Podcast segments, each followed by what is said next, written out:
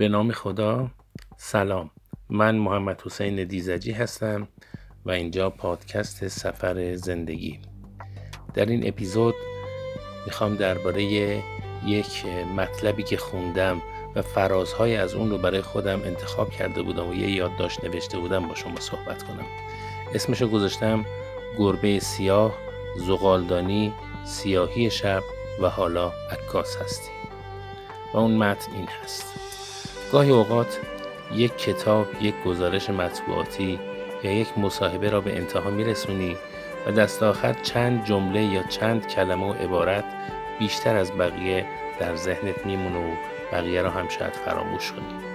من معتقدم اگر از این قبیل نوشته ها تنها یه جمله هم در ذهن آدم بشینه و تجربه‌ای برای انسان به دنبال داشته باشه نویسنده موفقی بودی. چند مصاحبه با کامران عدل هنرمند عکاس رو میخوندم.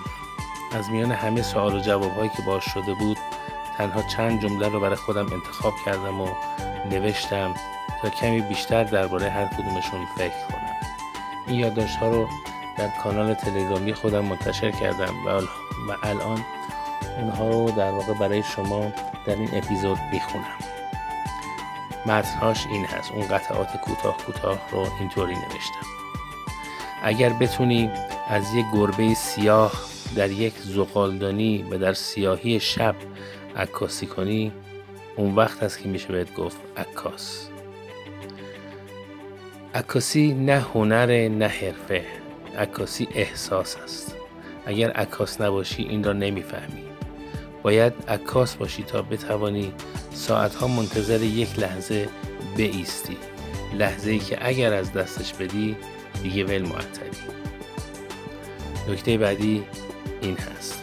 من میگم وقتی در یه حادثه همه سراشون رو میدزدن زمان این هستش که عکاس سرش رو بلند کنه و دوربینش رو به سمت اتفاقی که به سمتش داره میاد تنظیم کنه.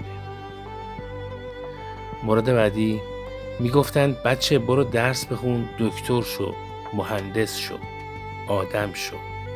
و من من نه درس خوندم نه آدم شدم. عکاس شدم و زندگی کردم. از چند گفتگو همین چند جمله رو من برای ساعتی اندیشیدن انتخاب کردم و امروز هم اونها رو تقدیم شما کردم.